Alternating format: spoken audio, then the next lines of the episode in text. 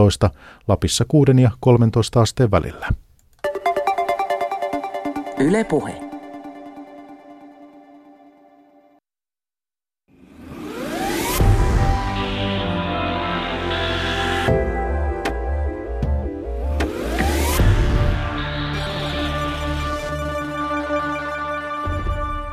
niin, ja näin oli kulttuurikoktailin tunnari siinä.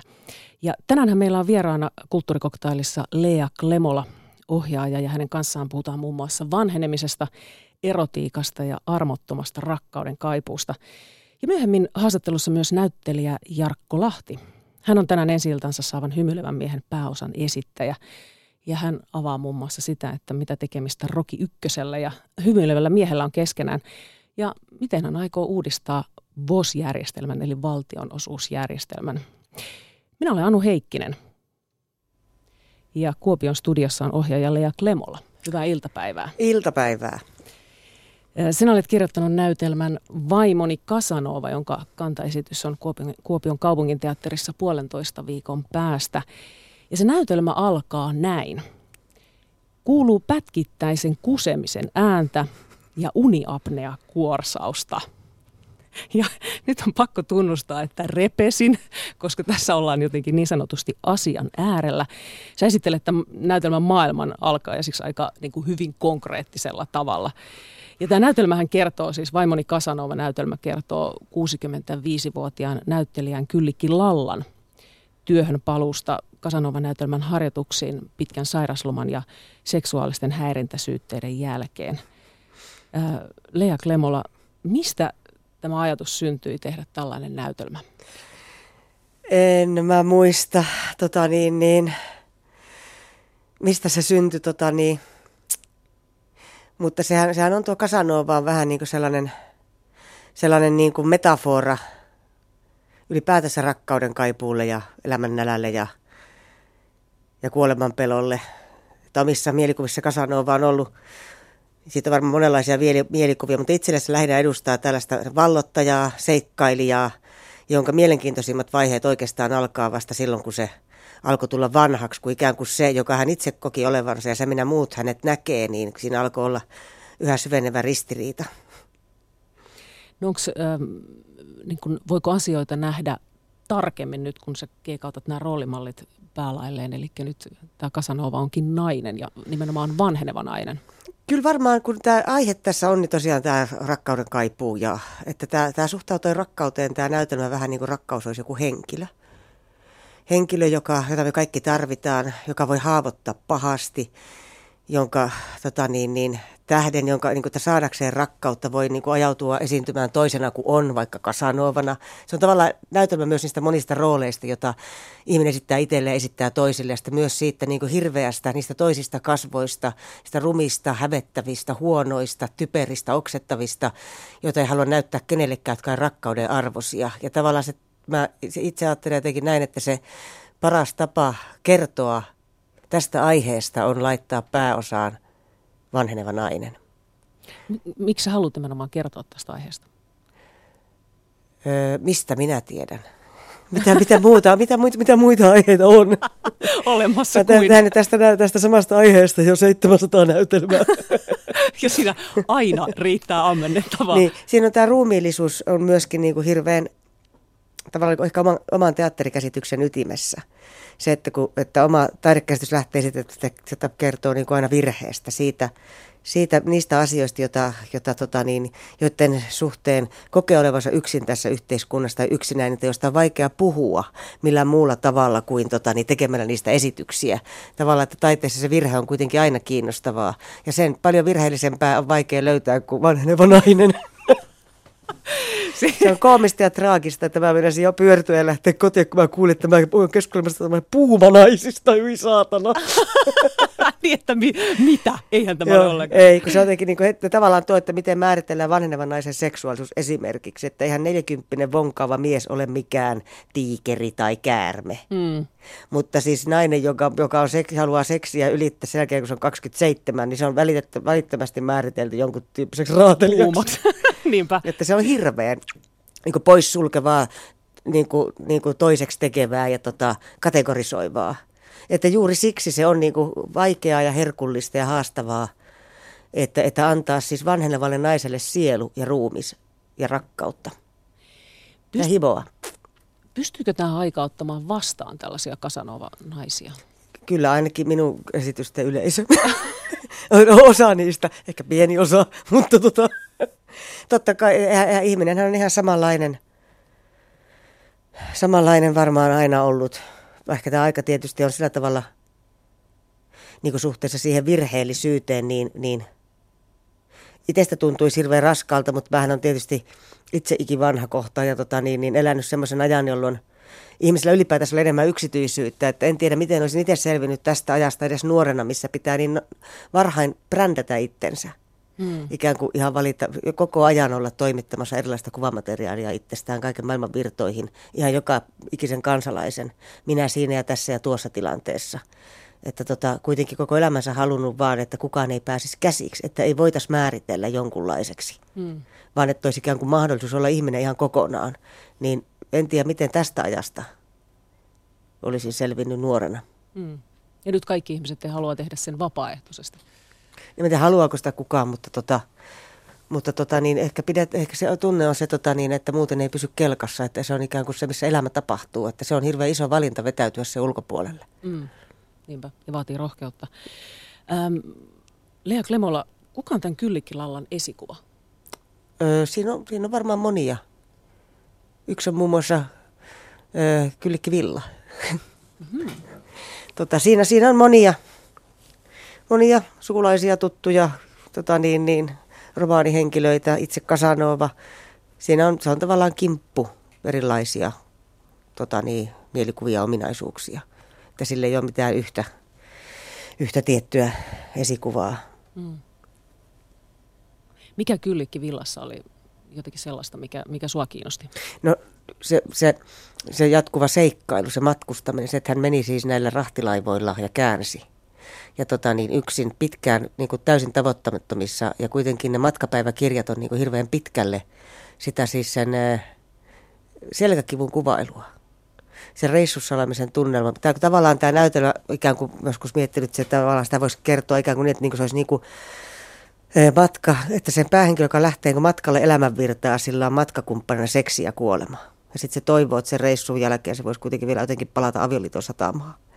Ja tota, että se tavallaan, että se niin kuin, tavallaan reissussa oleminen on ikään kuin semmoinen metafora koko elämälle. Ainakin mitä tämä mun päähenkilö toivoo, että hän voisi niin kuin kun alkaa näytelmän harjoitukset, niin lähteä ikään kuin reissuun, missä hän voisi tota, niin, niin sanoa elämälle kyllä, tervehtiä tällä ilolla kaikkia eteen tulevia tapahtumia, eikä tarvitsisi koko ajan vaan olla huolissaan siitä, että pysyykö housut jalassa. Mm. Ja, niin. ja selkä ojennuksessa niin, niin, niin. Että tota, Kyllikki Villa oli se, se matkanteko oli mun mielestä fantastista luettavaa niistä kirjoista, koska, kirjoista, koska se pääasiassa järjesteli tavaroita ja huolehti selkäkivusta. No, tätä näytelmän kyllikkiä syytetään seksuaalisesta häirinnästä. Ja no näytelmästä paljastuu kuitenkin, jos sen verran saa nyt tässä paljastaa, joo, että, joo. että tota, tämä on tämmöinen ehkä vähän hätiköidysti tehty syytös. Ää, mitä kelloja sä kävit läpi, Lea Klemolla, silloin kun sä halusit kirjoittaa tämmöistä, että naiseen kohdistuu syytös seksuaalista häirinnästä? Mm, siis todellakaan. En. Munhan täytyy sanoa, että mulla ei ole mitään suurta seksuaalisia häirintää että tota, että mä oon sen ikäinen, että mä enää ilo, ilolla tervehdin kaikkea seksuaalista häirintää, mitä miehet minua kohtaan harjoittaa. että, tota, että se tervetuloa vaan minutissa ja saa kyllä tuijottaa, jos haluaa. no niin, niin. Mutta tota, e, e, se on siis vaan siis niin kuin selkeä kuva sille jollekin, mitä on tapahtunut, niin kuin selkeä merkkipaalu. Se on niin kuin jotainkin selkeää, jota on voinut tapahtua. Mä yritin saada sille jonkun selkeän ilmenemismuodon, niin kuin tälle hänen e, tota, niin, niin, rakkauden kaipuullensa, että mikä se on se äärimmäinen piste, mikä se on voinut mennä. Mm. Ja tota, siksi se tuli se seksuaalinen häirintä. Että sen jälkeen on myöskin voinut joutua sairaslamalle ja, tota, niin, niin, ja työhön palaaminen tuottaa tiettyjä vaikeuksia. Se myöskin ikään kuin toi semmoisen, kun siitä on tullut joku tämmöinen niin kuin varoitus, hän on, niin, niin yritys pitää itsensä kurissa, hillitä tätä luontoaan. Mm. Tämä on kuitenkin niin klassinen asetelma on siis se, että, että se on niin ö, perinteisesti miestä, jota syytetään Ja se on ihanaa, kun ne, meillä on näyttämömiehiä tota, niin, näyttämöllä. Siis oikeita näyttämömiehiä, jotka oikeasti tekevät töitä, niin he ovat myös, ikään kuin, niin kuin myös tässä esityksessä näyttämömiesten roolissa. Mm.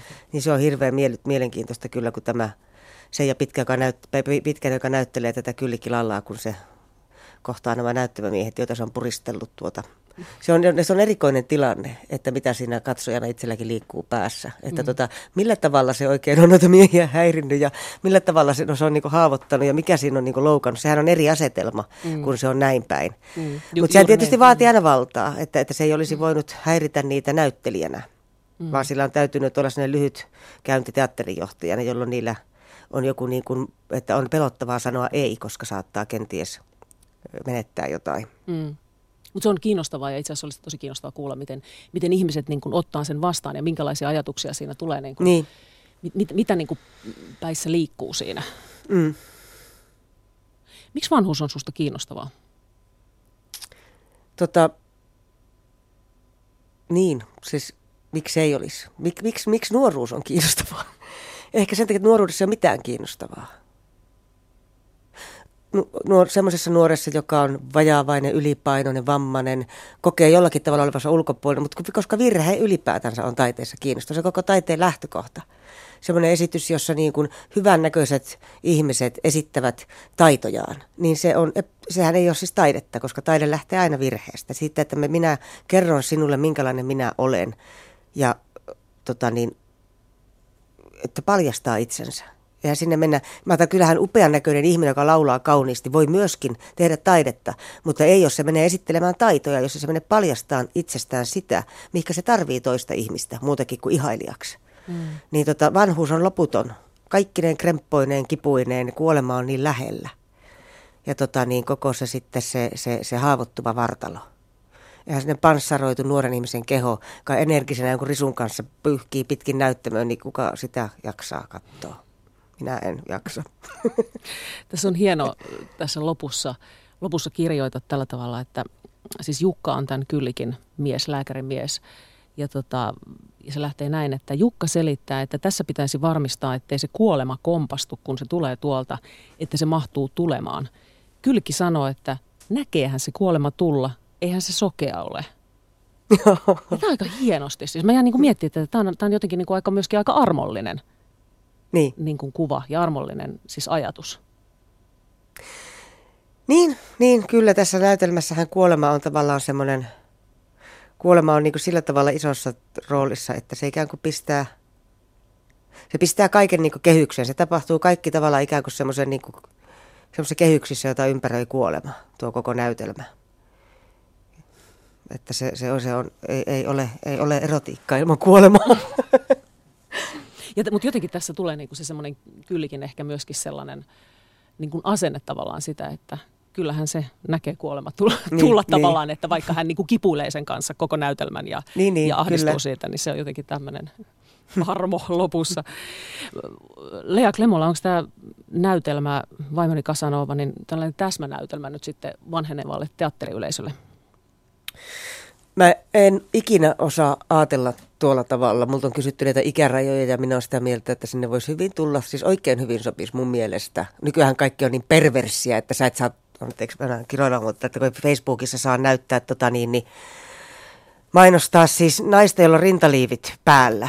Että siis, että tämä on niin perversi tämä aika mun mielestä tätä tapaa sopisi oikein hyvin siis tämmöisille just murrosikäisille, jotka ovat niin oman seksuaalisuutensa kynnyksellä, jossa tota, niin koko ajan vertaillaan ja ikään kuin se mielikuva seksuaalisuudesta on jotain, että se on jotakin täydellistä ihmisten puuhaa. Tätä meidän seksiä on niin virheellistä, että oksat pois, että tota, mä, en, mä teen sitä kaiken itselleni, itse, it, että siis en mä niin kuin ikinä ajattele tota, noita ikä, ikäasioita. Mä en usko, että on olemassa ketään vanhenevaa yleisöä.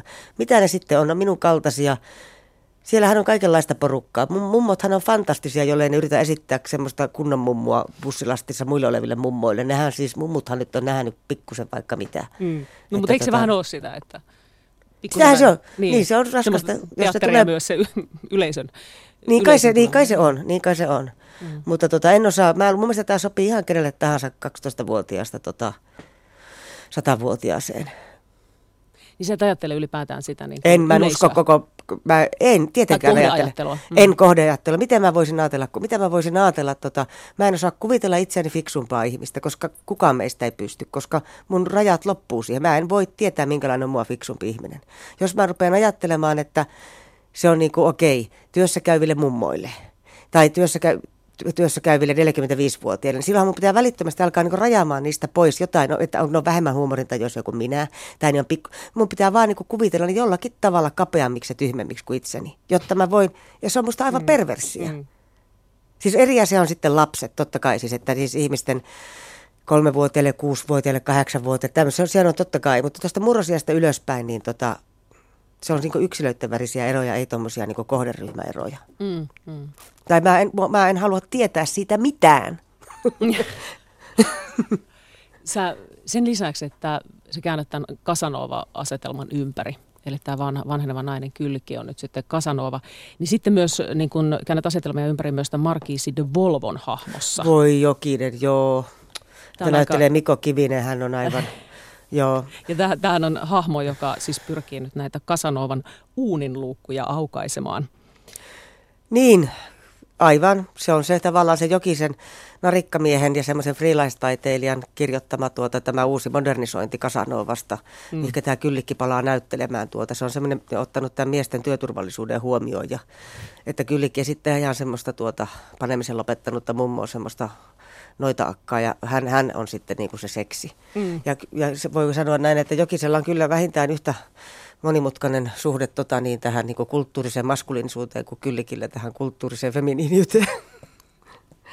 Tässä Tota, oli, joo. joo, tässä mä, mä luen yhden pätkän musta, tässä oli hienoja pätkiä. Ää, Casanova ei halua enää avata luukkuaan kenellekään, koska seksin perässä tulee aina rakkaus. Ja Casanova ei pysty rakastua, koska hänellä on lapsenlapsia Göteborgissa, joita hän ei ole ikinä nähnyt. Joo, joo, joo. Hmm. Tämä on jotenkin niin kuin, Niin kuin se rakkaus sitten se tulee, sitten seksi, sen perässä rakkaus, ja sitten se taas menee tuolla vo- voittajana pitkin maailmaa, ja taas ei näy lapsen lapsista vilaustakaan. hmm. Mikä tota, siis tässä on kuitenkin viittaus niin kuin Marquise de Sadeen. Itse asiassa ei ole. Ei ainakaan, ei, ei, ei, ei ole tullut tietoisesta mielestä. Alitajunnasta on saattanut tulla, mutta ei. Kyllä se Okei, on ihan... koska mun joo. mielestä tämä heti yhdistyy. Niin just, mm. joo. Mutta ei, yhdistykö vaan ihan vapaasti. Vapaa, niin.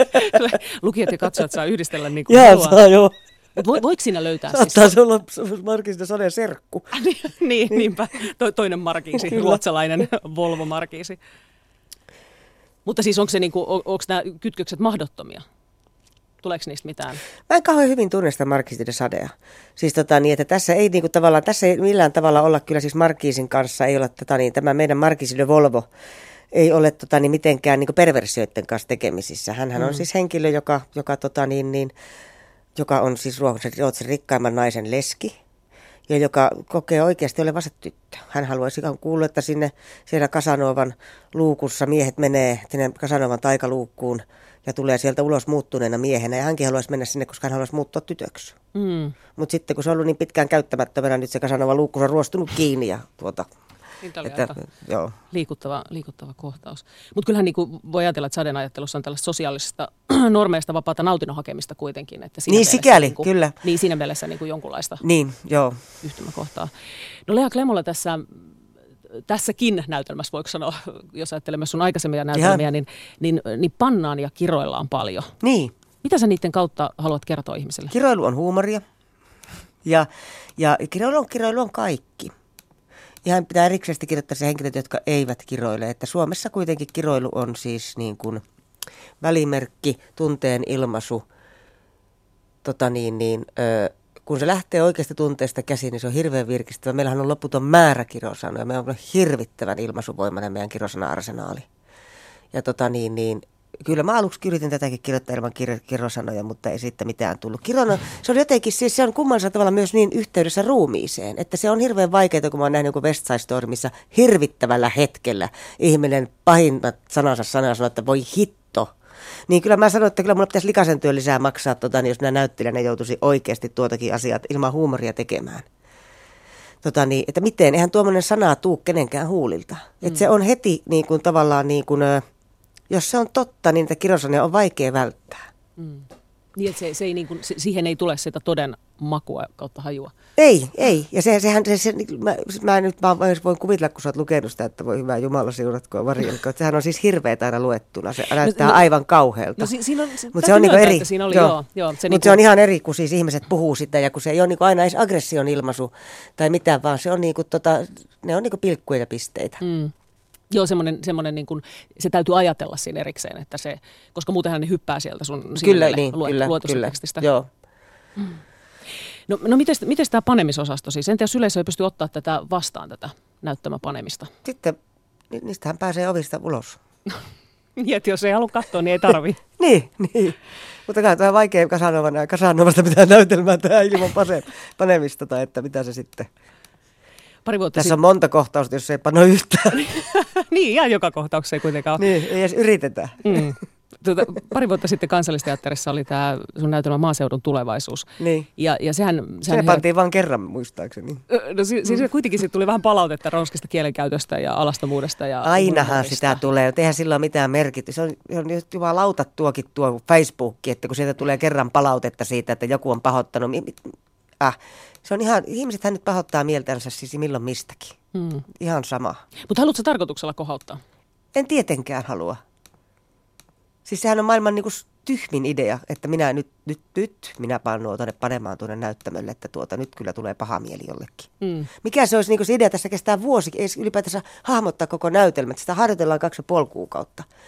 Niin kuin, että siis, että sillä kuinka vähän, eihän sillä energiamäärällä pääsisi keittiöön sillä, että tota, niin minä nyt, nyt tulee paha mieli. Mikä haluaisin, mä haluaisin, niin kuin, kenen haluaisin mä kostaa jollekin. Hmm. Eihän mä voi niin kuin, haluta mitään muuta kuin, että ihmiset tuntisivat tota, niin, niin, jotenkin, kyllä se, niin se on niin yhteyden yritys joka tapauksessa. Että ne asiat, mitä näyttämällä haluaa laittaa, on asioita, joista tulee itselle semmoinen olo, että voi kumpa elämä voisi olla tällaista. Jotakin mm. siinä on, mitä haluaisi nähdä. Mm. Ja tota, eihän siellä nyt oikeasti panna siis sillä näyttämöllä. Tämähän mm. tulee sellainen olo, että täytyy huomauttaa. niin, niin no, eh, ehkä, Tätä. ehkä kuulijat sen, että et harrastaa kuitenkin näyttämö, näyttämöseksiä. Mutta se on viittasit vähän tuohon, että, että mitä sä toivot, että, että yleisö jotenkin saa siitä tai, tai jotenkin, niin, niin minkälaisen jäljen sä haluat Kyllä se niin kuin aina on se sama. Aina se on se tavallaan se sama, että sitä toivoisi niin kuin, että tota, ihmiset nähtyään esityksen, että jos esitys on omasta mielestä jotenkin onnistunut, niin suhtautuisivat, olisivat armollisempia niin kuin itseään kohtaan. Hmm. Että olisi hetkeksi sellainen olo, että tässä kehossa, tässä mielessä, tässä parisuhteessa, niin tota, tämä on ihan jees. Meillä kaikilla on hirveitä, meillä kaikilla on kaikenlaista. Täällä ei kenelläkään tämä nyt mene ihan niin kuin A-suunnitelman mukaan. Hmm. Ja se, se on niin kuin se aina, se niin kuin, että tavallaan yhteisön silmiä edessä me voidaan kaikki, voitaisiin pikkusen olla vähemmän niin kuin, että voitaisiin vähän armollisempia olla suhteessa itseämme ja toisiimme. Se on aina se, aina se on se sama. Mm. Että mä en esimerkiksi halua viestittää yleisöä, että herätkää pahvit, menkää kotiin mm. ja kierrättäkää enemmän. Niin se et halua sellaista. Mä en halua syyllistää mm. yleisöä kaikesta siitä, mitä ne ei ole tehnyt. Tai mitä ne on tehnyt. Se ei ole mun tarkoitus ikinä. Mm. Eikä myöskään provosoida. Mutta sitä varmaan tämä aika tarvii, siis armoa itseä ja toisia kohtaan. Niin, vaikea sanoa, että kun on vaan tässä ajassa elänyt, että minkälaisia niin, ne muuta. Niin, no se on kyllä totta, että se voi olla, että kaikki ajat tarvitsee sitä, että armollisuutta itseään, mutta ehkä tässä ajassa on jotain sellaista, joka, joka niin kuin erityisesti, erityisesti on se. Ähm, tänään on esillassa, tuossa jo äsken mainittiin siis Juho Kuosmasen ohjelma Hymyilevä, Hymyilevä mies, ja sehän palkittiin sillä Kannesin elokuvan juhlilla. Ja sä tunnet Juho Kuosmasen, joka on ohjannut hymyilevän miehen ja olet tehnyt hänen kanssaan paljon yhteistyötä, niin minkälainen ihminen Juho on?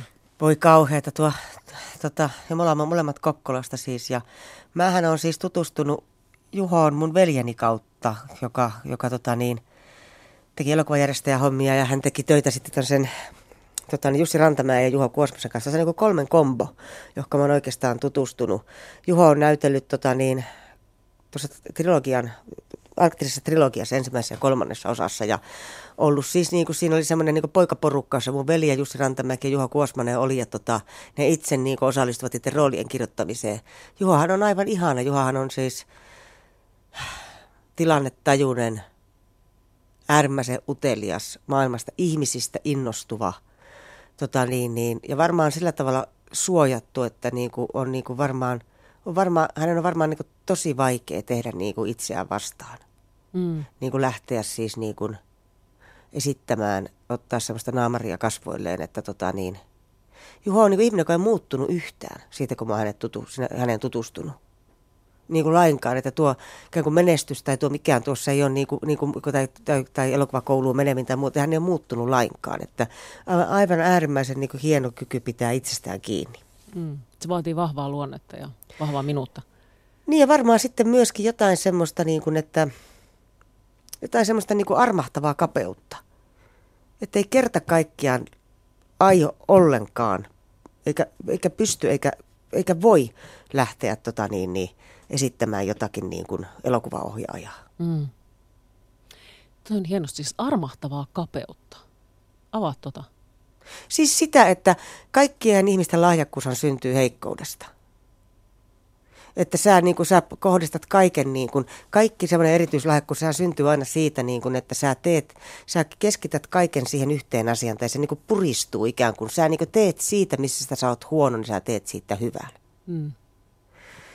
Ja tota, mä en nyt tarkoita sitä, että mä tietäisin, missä Juho on huono, mm. mutta mä voisin vaan, vaan siis kuvitella, että kuinka ahdistavaa hänelle olisi niin kuin ikään kuin alkaa esiintyä jonakin tota, niin, niin, autoratiivisena ohjaajana, joka tota, niin, tuolla jotain toimintaelokuvia väsäisi. Mm. Niin, tota, tai ikään kuin ottaa harteilleen sitä sellaista, niin kuin, että kun tässä kulttuurissa kuitenkin koko ajan tyrkytetään miehille teatterissa tai taiteilijoille sitä kansakunnan pelastajan roolia. Mm. Ja se on semmoinen niin miessankarin rooli, jossa yhtäkkiä aletaan semmoiseksi auktoriteetiksi, kohta on juonut itsensä rapaoja ja sitten niitä himasia ja ketään niitä nyt on kaivetaan sieltä hoitoon. Niin mä luulen, että tota, niin Juholla, Juho, Juho, Juho ei ikinä ottaisi sitä niin hartioilla sitä viittaa. Mm. Hän ei pystyisi alkaa siksi ihmiseksi, joka kantaa sitä niin kuin mieskurun roolia täällä ympäriinsä. Mm. Koska, tota, niin, koska elämä ei hänelle ole niin yksinkertaista. Tuntuu inhottavalta siis määritellä Juhoa tässä radiossa. no mutta, mutta hienoa luonnehdinta. Kokkolasta on tullut vahvoja taiteentekijöitä, sinä ja Juho ja Komsin sisarukset. Ja Jarkko Lahti. Jarkko Lahti, joka on, joka on siis kohta haastattelussa. Mikä siinä Oona Airla. Niin, Kokkolan joo. mullassa on sellaista, mikä, niin kuin, mikä on ruokkinut tätä taiteen tekemistä? Siinä kokkolalaisuudessa vai on, No. Mä, mä, mä, siis mä, mä en niinku tiedä. Mä, mä tiedän, että siellä on paljon, yksi piilassa on, siellä on niinku oikeasti sellaista tervettä tekemisen meininkiä vielä, siis paljon semmoista, että ihmiset on pienestä asti mukana ja, ja että se on kaikki, kaikki semmoinen niinku rakkausala, siis että et siellä on varmasti osalla on syntynyt rakkausalaan. Hmm. Rakkausalaanhan ei voi syntyä missään teatterikoulusta tai missään, vaan se se syntyä ainoastaan nautinnosta ja ilosta. Ja mä luulen, että siellä on semmoinen oikea niin ollut sellaisia mahdollisuuksia tehdä nautinnosta ja ilosta. Että sen alan voi tavallaan itse keksiä. Ja sitten mulle se Kokkola on oikeasti ollut aina paikkana sellainen, niin kuin, että siellä se on täynnä hienoja miehiä. Mm. Ei sovinisteja, ei rasisteja ja tota niin, niin, ei homofobikoita. Ja tota, nythän silloin joku Odinit perkele partioinut Prisman parkkipaikalla, että, että, mutta kai niitä hulluja riittää joka nurkalle. Tota niin, mutta että mä, mä, se on varmaan, että Kokkolassa on, niin kuin, Kokkola on hieno paikka siinä, että siellä on yhtä totuutta. Että siellä on niin kuin, ruotsalaiset pelastus mille tahansa paikkakunnalle. Mm. Siellä on niitä aika paljon, onko peräti 30 prosenttia tai 25. Sitten siellä on niin voimakas tässä, koska se on satamakaupunki, siellä on aina ollut hirveän voimakas tämä työväenliike, kommunistinen menneisyys ja jonkun verran nykyisyyskin. Ja tota niin, niin, ja sitten sama, että ja sit, et siellä, on niinku, siis siellä ei ole yhtä totuutta. Se on vanha tervakaupunki, siellä on ollut huoria ja ulkomaalaisia jo kauan sitten. Mm. Ja tota, et se on se sietänyt on se, sitä. Se, se on niinku jotenkin se, niin, siellä on joo, siedetty sitä, niin kyllä, niin se on varmaan kyllä, sen. Kyllä, ja pakko sietää, kun niitä on ollut. Siis että se ei niin. ole niinku yhden totuuden. Mutta kyllä, se, kyllä suomenruotsalaiset on hyvä asia. No mutta hyvä. Nyt me saatiin vielä tästä tämmöinen niin hyvä, hyvä noste siihenkin. Kiitos. Kiitos uh, paljon tästä haastattelusta Lea Klemolla. Kiitos. Ja hei, hyvä loppurutistusta tähän Vaimari Kasanova. Kiitos. Hyvä, kiitti. Joo, hei. Näin siis Lea Klemolla Kuopion studiossa. Äh, nyt sitten vuorossa Jarkko Lahti, äh, joka esittää siis nyrkkeilijä Olli Mäkeä tässä Hymyilevä mies elokuvassa. Ja hän on ollut näytelmän kotimaan promokiertueella ja, ja kysyn häneltä, että miten näytelmä on otettu vastaan? Kyllähän sen hyvin semmoinen lämmin vastaanotto. Vastaanotto nimenomaan siis ihmisten, ihmisten vastaanotto on ollut hirveän ilo, ilo huomata, että, että tota, selvästi elokuvassa on joku sellainen piirre, että se sukupolvien yli niin kuin kerää tai on mahdollisuus kerätä tai ainakin niin kuin puhutella ihmisiä, että, että tuntuu, että siellä on ollut myös ennakkonäytöksessä ihan, ihan niin kuin kolmeen sukupolveen paikalla. Et se on ollut jotenkin ehkä semmoinen, semmoinen mielen painuva homma. Niin hymyilevä mies vielä kertauksena niille kuulijoille, jotka, jotka ei tiedä ihan tarkkaan sitä tarinaa. Siis sehän kertoo siis nyrkkeilijä Olli Mäen maailmanmestaruusottelusta ja siihen valmistautumisesta siis vuonna 1962. Ja hän häviää, siis Olli Mäki häviää tämän äh, ottelun, mutta sanoo, että se on hänen onnellisin päivä, koska hän menee kihloihin samana päivänä. Ja kuulin kollegalta, että, että tuolla Espoon Sinessä oli pohdittu, niin kun yleisö oli kysynyt sitä, että, että eikö tämä nyt aika tyypillinen juttu, että tehdään elokuva tämmöistä suomalaisesta häviäjästä. Niin mit, mitä sä ajattelet, Jarkko Lahti? No, mä ajattelen kyllä enemmänkin niin, että, että tappion, tappion kohdatessa se niin kuin ihmisen suuruus vasta mitataan vielä enemmän kuin voiton hetkellä. Että, että sillä tavalla ymmärrän hyvin tuon rajauksen, minkä käsikirjoittajat ovat tehneet tuossa, että on juuri näihin kahteen viikkoon ennen tätä MM-ottelua. MM-ottelu on keskitytty, että siinä on panokset valtavan isot sekä siviilielämän että ammatillisella puolella ja, ja, ja sitten tavallaan ollaan niiden isojen ihmisy, ihmisyyttä koskevien kysymysten edessä juuri sen tappiohetkellä ja se on hyvin draamallinen valinta, että sen ymmärrän niin kuin, niin kuin hyvin, mutta kyllähän tässä nyt voi kertoa, mä olin tuolla Juhon kanssa Karlovivarin filmifestareilla kesällä ja mulla oli hirveän vaikea saada, saada tota, niin selitetyksi romanialaiselle kollegalle, että minkä takia ollaan tehty elokuva miehestä, joka käytännössä niin kuin karkeasti yleistettynä häviää matsia voittaa naisen. Kun hän oli sitä mieltä, että miksei se voita molempia. Mä, mä yritin selittää, että no, että kun tämä perustuu tosi tapahtumia tietysti joo joo, mutta että kyllähän te elokuvassa pitäisi niin kuin voittaa molemmat. Että, et, et, tota, niin, niin nämä, on vähän, nämä on vähän tällaisia, no hauska anekdootti. Onko tämä siis, onko tämä, onko tämä tämmöinen kulttuurinen juttu, että, että, että siis muualla maailmassa on vaikea niin kuin ymmärtää tätä, että jos, tietenkin jos Amerikassa tehtäisiin, niin sitten sen, sit sen pitäisi varmaan niin kuin voittaa molemmat. Niin, no ei välttämättä. Siis itse asiassa meillähän on sellainen niin kuin Roki Ykkösen kaava. Tota, Myllylahden Mikko on varmaan hirveän iloinen nyt käsikirjoittaja tästä lauseesta, mutta, mutta meillä on siis sama kaava kuin Roki Ykkössä, että, että mennään kohti isoa matsia, rakastutaan siinä ja, tota, sitten hävitään se matsi. Niinhän se on siinäkin, että, että tota, niin, niin, en mä tiedä, en mä tiedä, mä sanoisin, että jotenkin tämä aika nyt vaan me seletään on niin jumalattoman menestys, menestyskeskeinen ja nimenomaan menestyksenä pidetään tämmöistä niin kuin kilpailussa voittamista. Mä luulen, että siitä se enemmänkin kertoo kuin, kuin mistään tämmöisestä genrepainolastista, mikä tulisi jostain muista elokuvista. Et, et siinä mielessä tämä on kyllä ihan teemoiltaan ajankohtainen elokuva. Kuulin sellaisen tarinan, että, että silloin kun Kannesin elokuvajuhlilla tuli voitto siitä And Certain Regard-sarjan pääpalkinto teille, niin silloin te olisitte katsonut sitä Kinnusen voitto heittoa, tai sitä kun, kun isä Kinnunen kuulee siitä tai, tai soittaa sinne, niin pitääkö tämä paikkansa? No joo, kyllä me on sitä katsottu pitkin matkaa. Siinä on jotenkin, to, toki sen itse muistaa sieltä murrosikäisenä. Sen, ne toki on 91 kisat ja, ja totta kai se oli ihan valtavan niin kuin, hieno saavutus urheilullisesti ja muuta, mutta et, kyllähän siihen tota, niin, jollain, jollain tavalla just se, että ne sallitut tunteet suomalaisella miehellä jotenkin on siellä urheilun ääressä, niin siihen kulminoituu jotain semmoista hyvin paljon. Että, et, tota, niin, niin, sitä on jo, kyllä sitä on katsottu ja naurettu ja itketty. No tällä viikolla tiedotettiin äh, valtionosuus, äh, uuden valtionosuustyöryhmän asettamisesta. Ministeri Sanni Graan-Laasonen asetti sen ja, ja sinä olet yksi tässä työryhmässä nyt sitten Joo. mukana, eli uudistamassa tätä valtionosuusjärjestelmää. Niin mikä sun rooli on siinä, Jarkko Lahti? No mä oon taiteilija-asiantuntijajäsenenä, eli, eli meillähän työ vasta alkaa ja, ja järjestäydytään vasta ja näet sillä, sillä tavalla sitä työryhmän työtä ei ole syytä niin kuin kommentoida vielä, mutta, mutta et varmaan se mun asiantuntijuus on sitä, että mä oon vuodet 2009-2012 johtanut Kokkolan kaupunginteatteria – ja nyt sitten vuodesta 12 eteenpäin teatteri, omaa teatteriryhmääni yhdessä Ari-Pekka Lahden kanssa Ruska Ensemble nimeltään. Eli sinänsä on kokemus sekä kiinteän teatteriverkon että friikentän puolelta. Niin minkälaisia muutoksia siellä sun mielestä pitää tehdä? No tota, hirveän paljon mä nyt en halua sitä vielä silleen kommentoida, kun me varmaan muodostetaan yhteisiä periaatteita tuossa, kun kokoonnutaan, mutta se nyt ei ole salaisuus, että henkilökohtaisesti ajattelin niin, että mä haluan olla puolustamassa sitä, että koko maassa säilyy ää, ihmisille tarjolla erittäin laadukasta taidetta. Se on yksi semmoinen ihan todella tärkeä perusarvo. Ja, ja, tuota, ja sitten tietysti toinen asia on se, että se täytyisi nykyistä paremmin vastata myös vapaan kentän, vapaan kentän niin kuin dynamiikkaan, eli, että se rekrytoisi ja sitoisi vapaan kentän toimijoita paremmin osaksi tätä kiinteätä teatteriverkkoa. Mä luulen, että nämä on niitä, niitä kysymyksiä, niitä malleja, mitä siellä täytyy pohtia.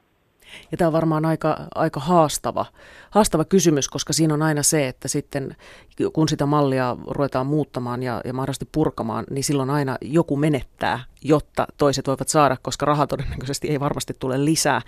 Niin siinä on varmaan isot väännöt edessä, vai mitä ajattelet? No, ihan, no aivan varmasti on, että, että tota, se kokemus, mikä mulla mistään uudistamisesta on, niin, tuota, niin aina kun uudistetaan, ja nyt todellakaan meidän työssähän ei ole kyse siitä, että leikattaisiin jotenkin kokonaispottia, vaan nimenomaan, kuten sanoit ihan oikein, niin, niin kyse on siitä, että, että mikä on se periaatteellinen pohja, jonka jälkeen tavallaan sitä resursseja jaetaan.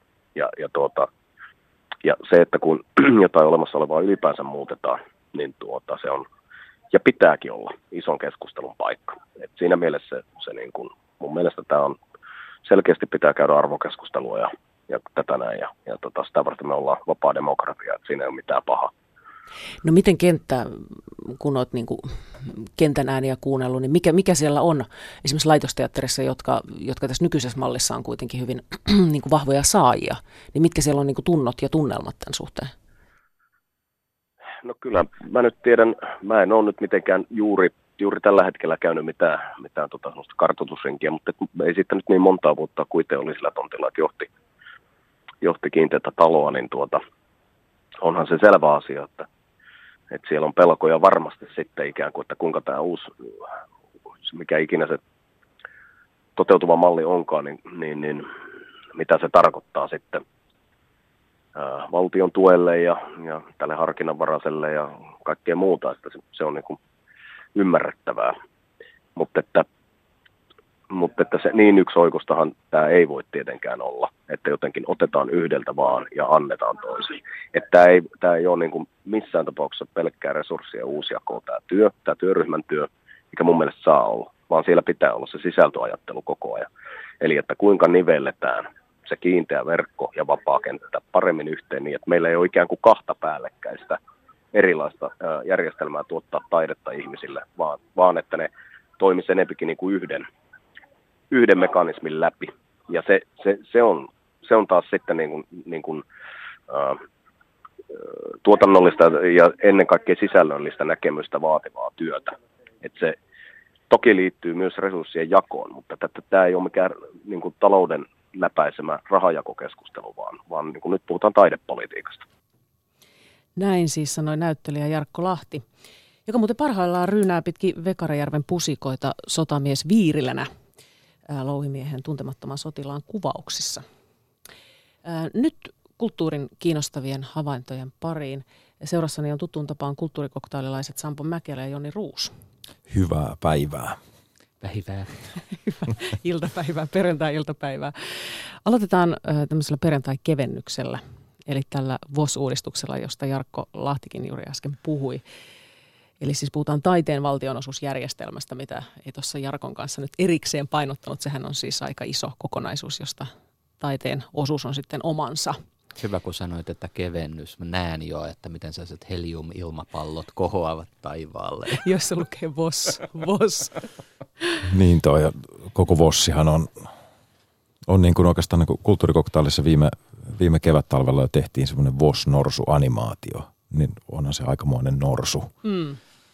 Mutta tärkeä sellainen taiteen rahoitukselle. No kyllä se aika tärkeä on, että jos ajattelee sitä, että, että toi valtion, äh, valtionosuusjärjestelmä kattaa siis 28 orkesteria Suomessa, 57 teatteria, yli 100 museoa tai yli 120 museoa, niin on se aika iso, iso osa suomalaista kulttuuria ja kulttuuri, kulttuurituotantoa. Mm, ja pitkäjänteistä työtä.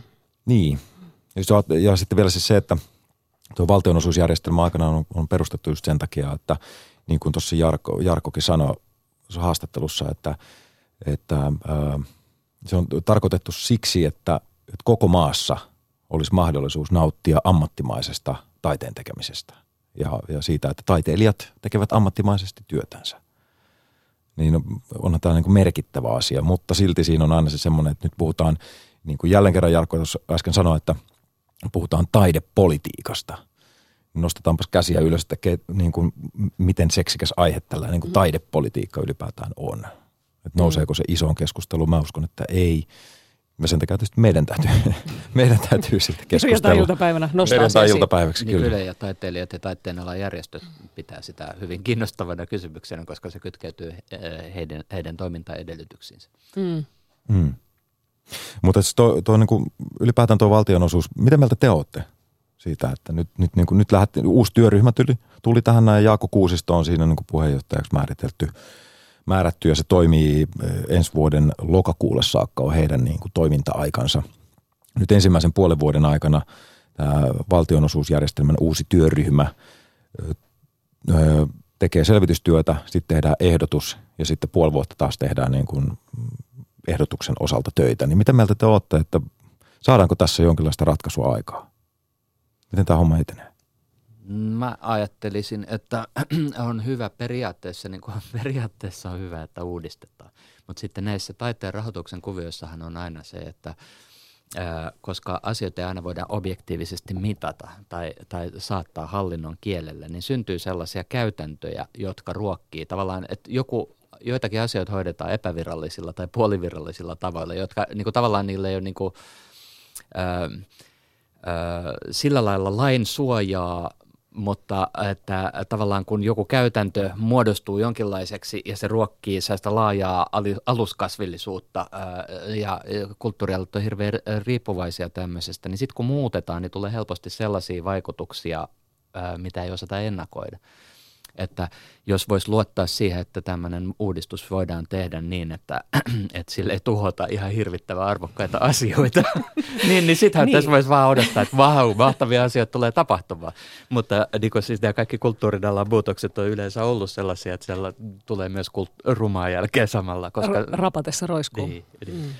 Kyllä siis skeptikko minä voisi tietenkin sanoa tässä, että ja yhtyä Pauli Rautiaisen, jota siis haastattelemme kulttuurikoktailissa, niin hänen, hänen sanoihin siitä, että jokainen kulttuuriministeri on yrittänyt sitä uudistusta aika heikoin niin kuin tuloksin. Niin siitä voi tietysti ajatella tälle pessimistisesti, pessimistisesti että, että mitäs nyt tästä tulee.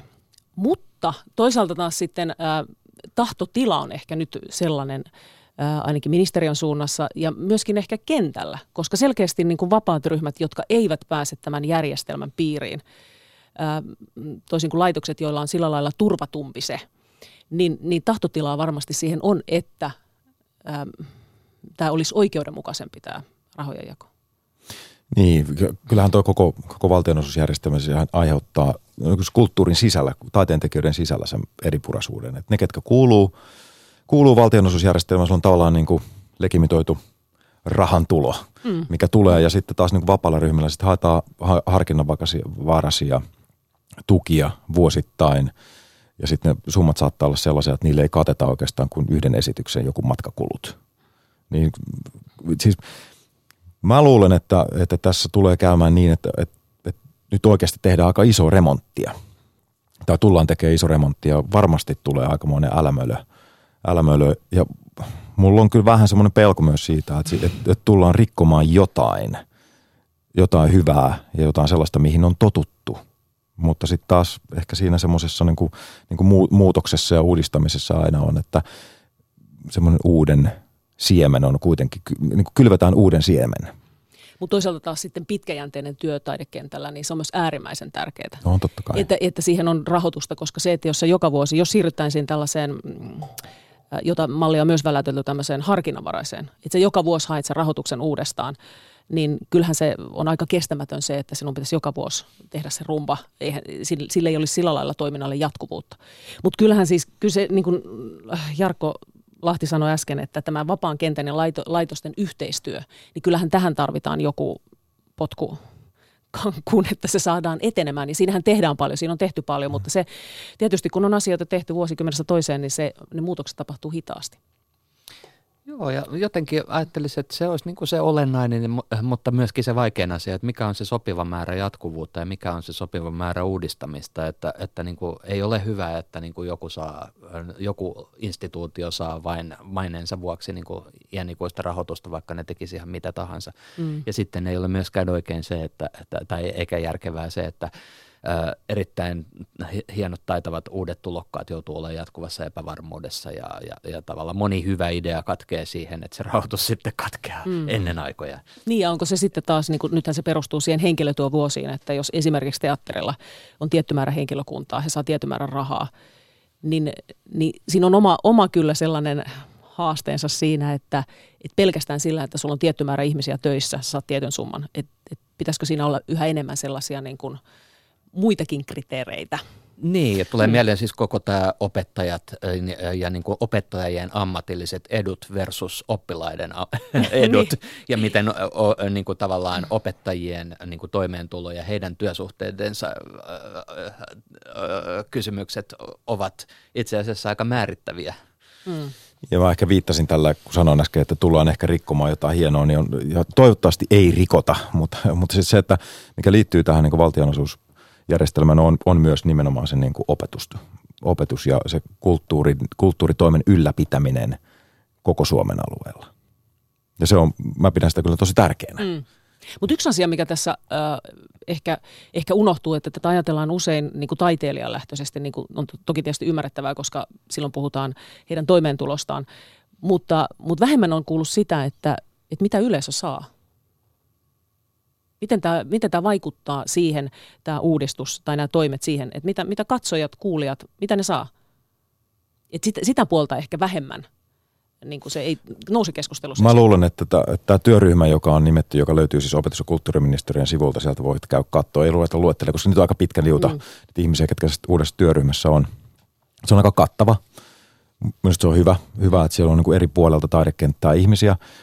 Ja mä luulen, että tämä seuraava puoli vuotta, jota, jota nyt niin kuin selvitellään ja tehdään, tehdään niin kuin mietintää, niin mä luulen, että tämä tulee kyllä esiin siinä, että nimenomaan tuo katsojapuoli. Se mm. täytyy ottaa mm. huomioon siinä. Mitä katsoja saa, mm. mitä yleisö saa. Mm. Voivatko karhut päästä valtionosuuden piiriin? Tämä tämmöinen kevyt aasinsilta seuraavana. Mä, mä sanon hei ihan vaan siis kulttuurikoktailin sivuilla yle.fi kautta kulttuurikoktail on, on niin pohjatietoa jos kiinnostaa käydä vähän katsomassa, että mistä on kyse taiteen rahoituksessa Suomessa nyt, niin sieltä löytyy muutama artikkeli, jotka lukemalla saa vähän niin kuin, saa katsaukset, että okei, tässä mennään nyt. Näin. Ja tämä äskeinen kömpelö aasinsilta niin oli siis seuraavaan. Karhun silta. Karhun silta. Joo, karhun silta, totta kai. Joo. Nyt on ollut nimittäin puheessa, puheessa tällä viikolla se, että, että voiko karhun tekemää taidetta ajatella taiteena. Niin, niin. Et just, että kun siis tuolla Kuusamossa on se semmoinen suurpetokeskus, Kuusamon suurpetokeskus ja siellä on tämä Juusokarhu ja Tessukarhu ja Tessu on siis Juuson näiti ja ää, aika monet jo tietää nämä, koska tämä on just tällaista loppukevennys, loppukevennysjuttua mm. uut, niin kuin, tai ää, paikallislehdet on tehnyt paljon juttuja tästä, niin ää, kaikkien muiden hyviä ominaisuuksiensa lisäksi tämä Juusokarhu on myös loistava taidemaalari. ja näin kun, se, Juusolla on uusi ura. Näin kun se esitellään, niin se totta kai herättää, äh, herättää skeptisen ajatuksen, että joo joo, että okei, tämä on just tätä näin. Olen nähnyt videon, jossa norsu maalaa kukkasen ja niin edespäin. Mutta tämä on itse asiassa tota, mielenkiintoinen asia. Äh, tämä karhujen maalaaminen, se ei välttämättä ole pelkästään sellainen, niin kuin, mitä se ensin näyttäisi olevan. Tässähän yksi tota, taiteilija muutama päivä sitten Aamulehden sivuilla oli tästä juttu, että Tiina Huhtinen Siistonen on hänen nimensä, niin tota, hän oli suivaantunut, närkästynyt siitä, että niin kuin Aamulehdessä julkaistiin juttu taas Juuso Karhun taiteesta ja niin edespäin. Ja, ja tota, hän oli tyytymätön siihen, että Aamulehti julkaisee tällaista tällaista tota, niin kuin karhujen tekemää taidetta koskevia juttuja, mutta niin kuin aika vähän niin kuin ihmisten tekemästä taiteesta. niin kuin oikeiden taiteilijoiden. Joo, ja niin sitten hän oli tota, ottanut Juuso Karhun menetelmät käyttöönsä ja, ja, ja tota, tehnyt sitten tota, kieriskellyt vähän tota, Juuso Karhun malliin paperin päällä uimapuvussa ää, ja tota, tota, noin, niin sitten nämä oli myös myytävänä, kuten Juuso Karhun teokset. Mutta tässä on semmoinen asia, että tämä on niin kuin taustalla, on, ö, taustalla on itse asiassa kuvataiteilija Tea Mäkipään, ö, toisen kuvataiteilijan tämmöinen projekti. Hän oli aikanaan noin neljä vuotta sitten, meni sinne Kuusamoon käymään ja vei mukanaan näille karhuille tarkoitettuja taidetarvikkeita, tai siis tavallisia taidetarvikkeita, ja ajatteli, että jos hän saisi nyt vaikka jonkun siistin niin kuin, tyylin tassun painalluksen saveen tai jotain tämmöistä, mutta hän kertoo, Tea Mäkipää kertoo, että hän sitten kuitenkin niin kuin joutui vähän niin kuin katsomaan sivusta, kun nämä karhut otti tilanteen omiin käsiinsä ja tota, rupesi maalaamaan. Ja, ja että ne oli hänen mielestään hienoja. Ja nyt kun niitä, tätäkin voi katsoa YouTubesta ja niin edespäin, niin ne on munkin mielestä hienoja. Niin, niin tämä herättää nyt sitten kysymyksen, että miten äh, meneekö meidän taideteoria pirstaleiksi, kun meillä onkin karhut, jotka tekee taidetta, vai tota, onko se taidetta samassa mielessä kuin, kuin jos, jos vaikka tota, joku, äh, kuka nyt olisi hyvä vertailukohta Älä sano. Ehkä parempi, että mä sanon. Mutta onko, niin, Onko se hienoa? niin, mitä te olette mieltä? Että tota, niin kuin... no, no, onko tämä mua kiinnostanut tässä, kun sä sanoit, että, se on, että, että, oli hien, että ne on sinunkin mielestäsi hienoja? On, on, on. on, on. Onko ei ne hienompia mielestä. kuin ihmisen tekemät taideteokset? Ei, ei. Ja tota, että tuommoistahan nyt voi, voi semmoisia voi tehdä, että niin kuin päiväkotilapsikin voi tehdä, jos hänelle antaa materiaalit. Älä, ala, antaa... aliarvioi. Älä aliarvioi nyt ollenkaan päiväkotilasten tekemään, mutta siis voiko niitä edes verrata, tai siis se on kiinnostava kysymys tietysti, että hienompia kuin, mutta siis niin kuin, se pointtihan on se, että ei me, jos me ajatellaan taiteen arvon määrittämistä, niin emme voida katsoa pelkästään sitä teosta, vaan meidän pitää katsoa, että missä olosuhteissa se on syntynyt ja kuka sen on tehnyt ja sitten, että, onko mitä tämä tai, niin kutsuttu taiteen, taidemaailma, eli taiteen kenttä, nämä niin kuin, kriitikot ja museot ja taiteen tutkijat, taidekasvattajat, pitääkö nekin sitä taiteena? Ja sitten jos nämä kaikki pitää sitä taiteena ja sitten on, teoksen on tehnyt semmoinen henkilö, joka tietoisesti on ajatellut tekevänsä taidetta ja työskentelee ehkä mahdollisesti ammatillisesti siinä kontekstissa, niin kyllä se sitten ainakin on taidetta. Mistä me tiedämme nyt, että onko karhu ajatellut tekevänsä taidetta? Niin, no siis tämä kilpistyy mm. siihen kysymykseen, että onko karhu ammattitaiteilija. niin. Mutta koska niin. se myy niitä, tai niitä, niitä myydään, niin, niin tavallaan, myy niitä, tavallaan niin. se on. Mm. Ja ne menee kaupaksi. Mm. Niin, Eikö me? Siis näitähän on ostettu. Oliko se siis, oliko tämä nyt tämän taiteilija, joka teki tätä, tämän vastaiskun, niin oliko se se sama hinta? Joo. Se joo. joku yli 4000, 4500 tai jotain? Hän myi nyt jo Juuso, Juuso Karhun Uni 1 ja Juuso Karhun mulla Uni tulee, 2, niin, Mulla tulee mieleen tästä se, nyt en muista valitettavasti minkä maalainen oli, mutta David Slater-niminen valokuvaaja, luontovalokuvaaja, joka, joka unohti kameransa luontopuistossa tai kansallispuistossa – ja sitten ne makakiapinat, apinat, en muista oliko makakeja, mutta joka tapauksessa oli, ne apinat, oli, apinat oli, niin makakiapinat, Joo.